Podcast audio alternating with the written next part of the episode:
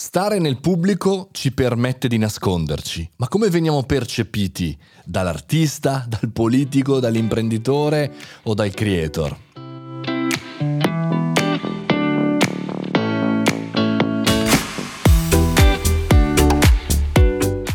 Caffettino estate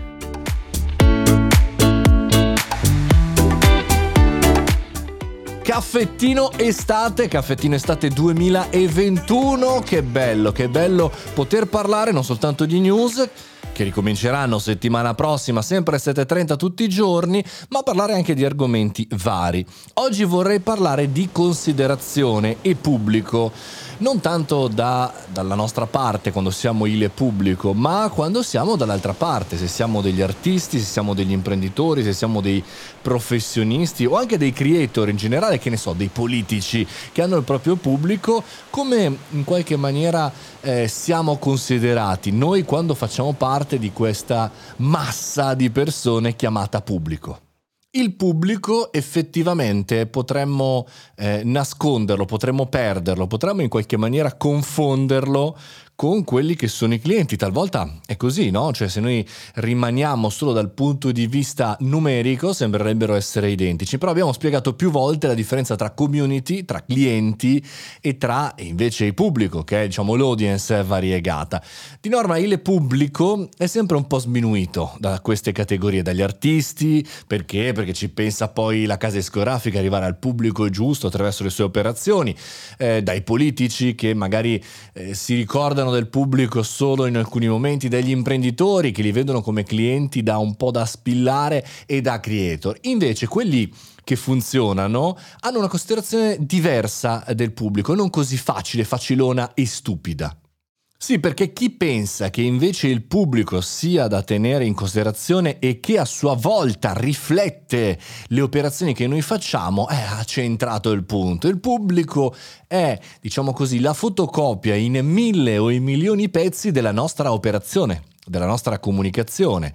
Per cui avere una bassa considerazione del proprio pubblico è avere una bassa considerazione del nostro operato. Invece, qui entro un po' anche nel mio, io ho un'altissima considerazione del pubblico eh, dei guerrieri, quelli che io chiamo guerrieri su Telegram, Mario Maroni canale o sul gruppo, sulle persone che mi seguono sui social, perché credo che il pubblico che mi segua da un certo punto di vista sia eh, o meglio, mi piace pensare così, che sia del, della gente, delle persone magari molto varia, cioè c'è il professionista, c'è l'imprenditore, c'è lo studente, c'è il manager, c'è la persona che, che fa il dipendente nell'azienda Pinco Pallino e ogni tanto vuole essere aggiornato, ma molto varia e molto legata, c'è un qualche cosa che li lega insieme, eh, che ne so, un approccio al futuro un approccio alla vita, un approccio intelligente alle cose. Perché? Perché in qualche maniera mi rifletto, mi, mi, leggo i messaggi, leggo tutti, eh, leggo qualsiasi feedback che arriva, anche quelli negativi, e quindi mi faccio questa immagine.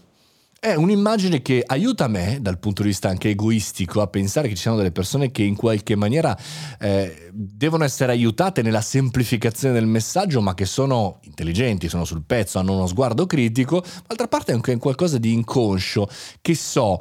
Ecco, avere questa possibilità è un grande lusso. Se invece al contrario pensassi che le persone che ascoltano questo contenuto siano degli meriti stupidi, ecco, a questo punto mi permetterebbe solo di creare o in maniera superficiale i, i podcast, gli argomenti che tratto, oppure di trattare degli argomenti totalmente lontani, fuori, no? Cioè quelle situazioni molto pop, per esempio d'estate, bere molta acqua e non uscire nelle ore più calde. Perché? Perché chiaramente eh, ci spostiamo verso la faciloneria. Ecco, vi ho spiegato come in realtà l'alta considerazione che abbiamo del pubblico può essere un'arma a nostro vantaggio, ma anche un'arma a vantaggio intrinseco.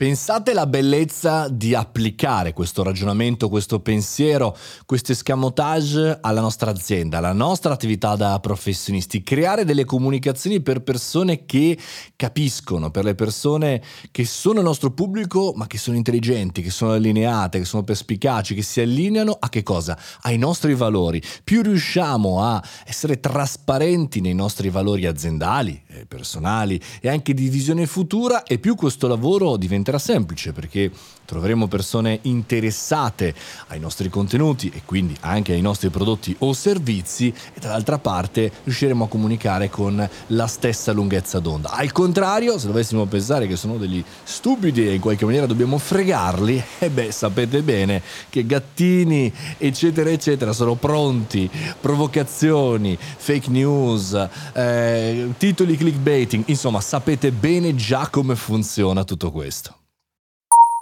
David Mackenzie Ogilvy diceva la consumatrice non è una cogliona, è tua moglie.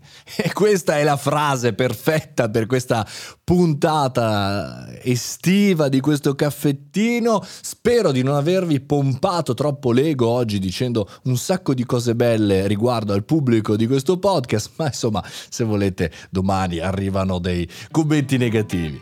Noi ci sentiamo come sempre alla prossima puntata di questo super caffettino estivo, ultima settimana.